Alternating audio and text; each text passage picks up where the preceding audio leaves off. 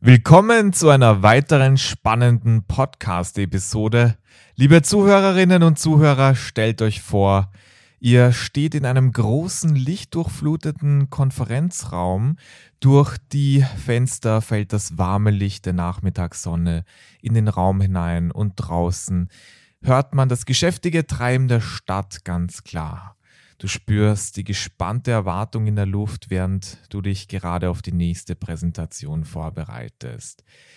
Jedes Wort, das du wählst, jede Geste, die du machst, trägt dazu bei, dass du dein Publikum richtig fesseln kannst. Du hast keine Angst mehr vor Lampenfieber, weil du ganz genau weißt, wie du mit Storytelling dein Publikum richtig fesseln kannst. Und genau darum geht's heute. Und damit herzlich willkommen zum Podcast Rhetorik Geheimnisse. Mein Name ist Rudolf Wald und vor mir wie immer der wunderbare Nikolas Zwickel. Und ich muss dazu sagen, Storytelling ist wirklich eine Leidenschaft von mir persönlich, verwende ich tagtäglich und genau das wollen wir dir, lieber Zuhörer, liebe Zuhörerin, auch hier weitergeben. Genau. Du musst nämlich wissen, Storytelling ist die Kunst, richtig Geschichten zu erzählen und das hat immense Vorteile. Wir sprechen erstmal über die Vorteile und danach wirst du eine Art, eine Sichtweise kennenlernen, wie du Storytelling so betreiben kannst, dass du dein Publikum regelrecht fesseln kannst. Und zuallererst, was sind denn die Vorteile? Ein Riesenvorteil, das hat ein Forscher, äh, Forscherteam festgestellt, ist, wenn du richtig Geschichten erzählst und andere da einfach mitleben, haben sie danach gemerkt, als sie da Blut abgenommen haben bei den Probanden, dass sie deutlich mehr Oxytocin, also Kuschelhormone, Serotonin, also ein Hormon für Glück und auch Adrenalin, ein Hormon für Spannung im Blut haben.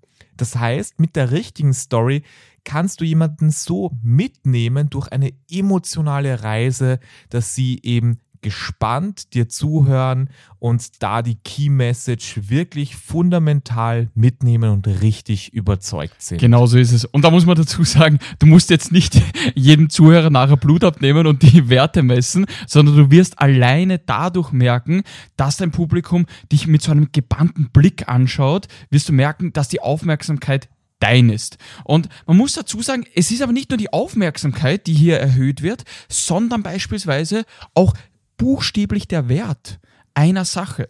Zum Beispiel haben da Joshua Glenn und Rob Walker wirklich, wirklich sehr, sehr interessante Studie. Die beiden sind Journalisten und wollten mal herausfinden, okay, jetzt Fakten auf den Tisch, Storytelling, das macht schon was mit uns, aber kann es wirklich jetzt Money, Money Rules, die, die den Wert von etwas steigern. Und was sie hier gemacht haben, sie haben einfach 100 Gegenstände von Garagen, Flohmärkten, Straßenverkäufen etc. gekauft. Also zum Beispiel einen Plastikpferdekopf, einen gefakten Kristallaschenbecher und sind dann zu 100 Autoren gegangen und haben gesagt, du, könntest du mir da nicht eine Geschichte dazu erzählen?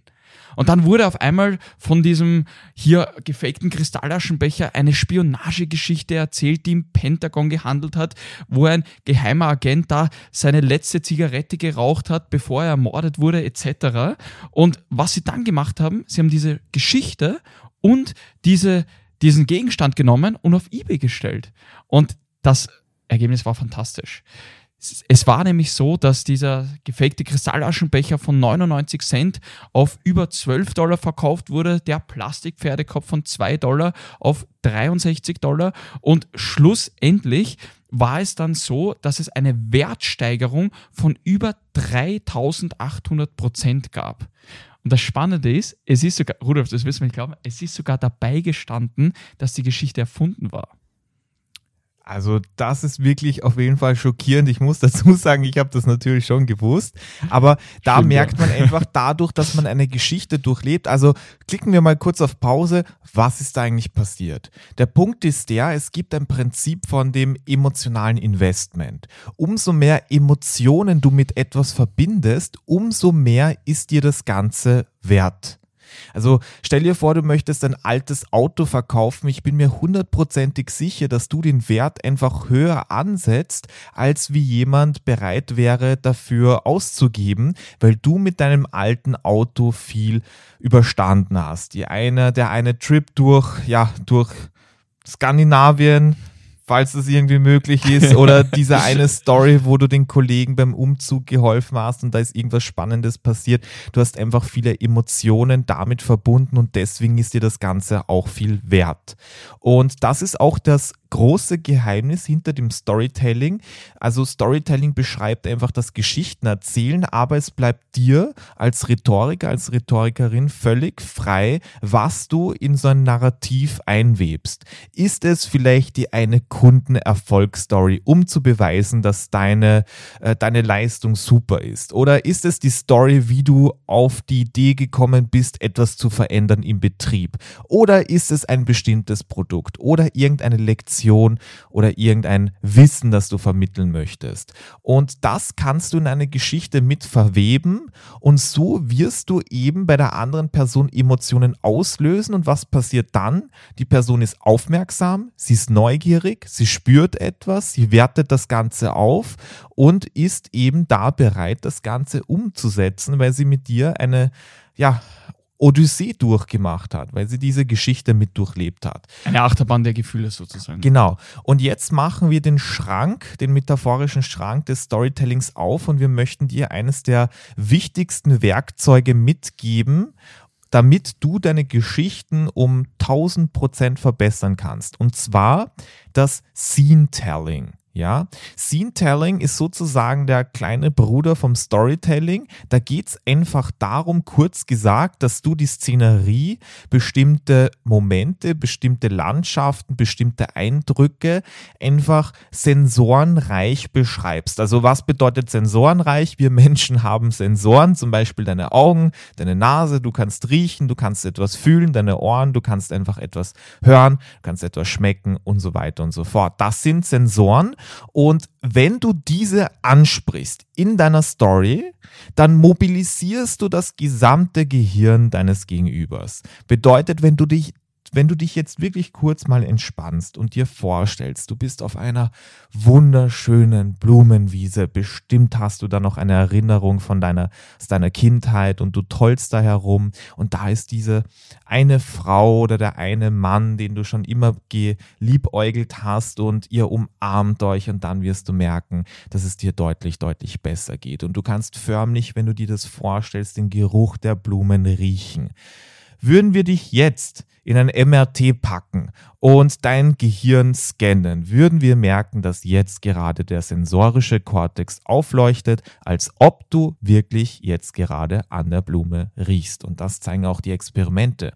Und da merkt man ganz klar, wenn du sensorenreich erzählst, dann mobilisierst du das gesamte Gehirn und aktivierst das Gehirn deines Gegenübers und natürlich sind die Menschen dann eben aufmerksam, neugierig und spüren etwas dazu. Auf jeden Fall. Vor allem hier ist auch sehr, sehr oft der Fall, dass sich dein Gegenüber dann etwas vorstellt und das praktisch deinen Inhalt mit Erinnerungen, mit emotionalen Erinnerungen von dem Gegenüber selbst auch hier verbindet. Das heißt, wenn zum Beispiel die Blumenwiese, dann wirst du möglicherweise an eine Blumenwiese gedacht haben, auf der du selber schon einmal warst oder die du in einem Film gesehen hast und dadurch entsteht genau diese Verbindung. Wirklich, genau. wirklich genial. Und das kannst du wirklich in jeder Situation verwenden, egal ob Hochzeitstoast oder Investorenpitch. Ich meine, stell dir vor, du hältst einen Hochzeitstoast und du beschreibst, wie sich eben dein Bruder in seine neue Frau verliebt hat. Du kannst sagen, ja, der Markus liebt sie sehr.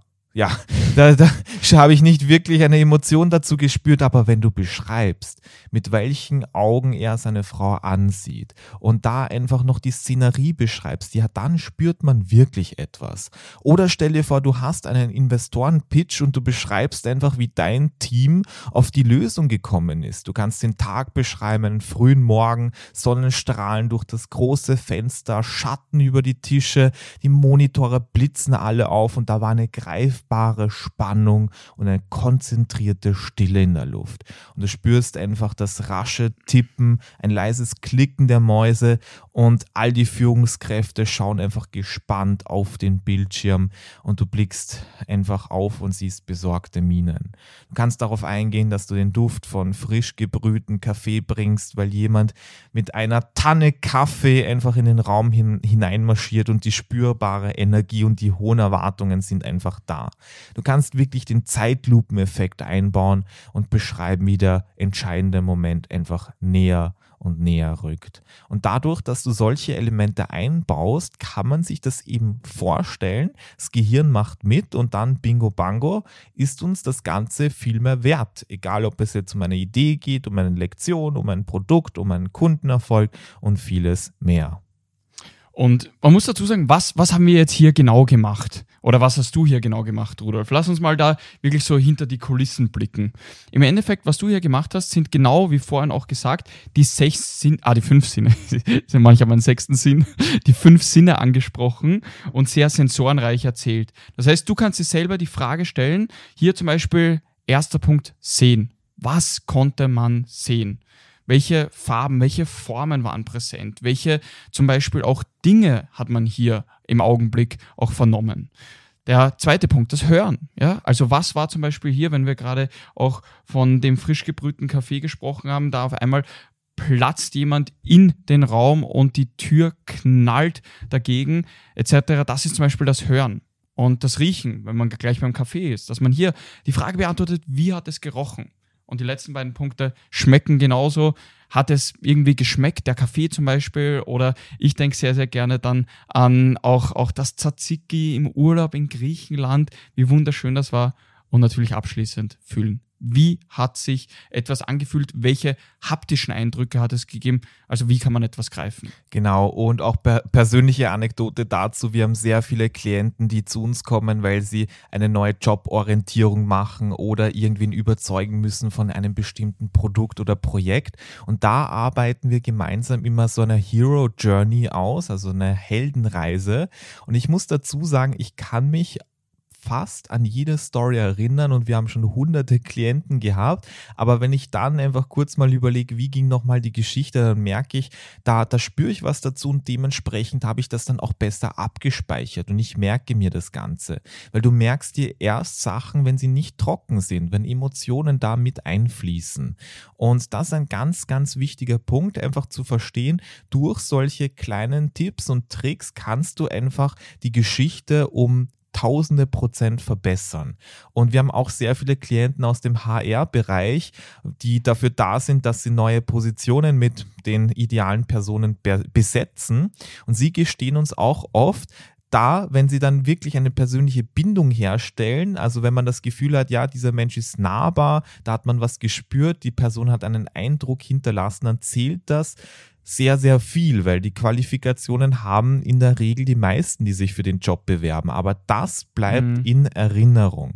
Also stell dir einfach kurz mal vor, was für Vorteile du im Leben hast, wenn du das Ganze gemeistert hast. Und man muss dazu sagen, das ist ja auch bei uns so, wenn wir Bewerbungsgespräche führen und einen neuen Mitarbeiter einstellen, dann sobald jemand sagt, ja, also bei mir war es früher schon immer so als Kind, das und das und das, sofort ist die Aufmerksamkeit da. Und deswegen hier, wie du richtig gesagt hast, hast, Hero Journey, extrem wichtig bei Vorstellungsrunden oder Bewerbungsgesprächen. Ganz genau. Also Storytelling, eins der mächtigsten Tools im Werkzeugkasten einer Rhetorikerin oder eines Rhetorikers. Schau dir unbedingt diese Thematik an und lass das ganze Potenzial nicht auf der Strecke. Das ist eins der wichtigsten Punkte, die man lernen kann. Und damit wir dich auch weiter unterstützen können, ist und bleibt Donnerstag, der Rhetoriktag. Bis zum nächsten Mal. Bis bald.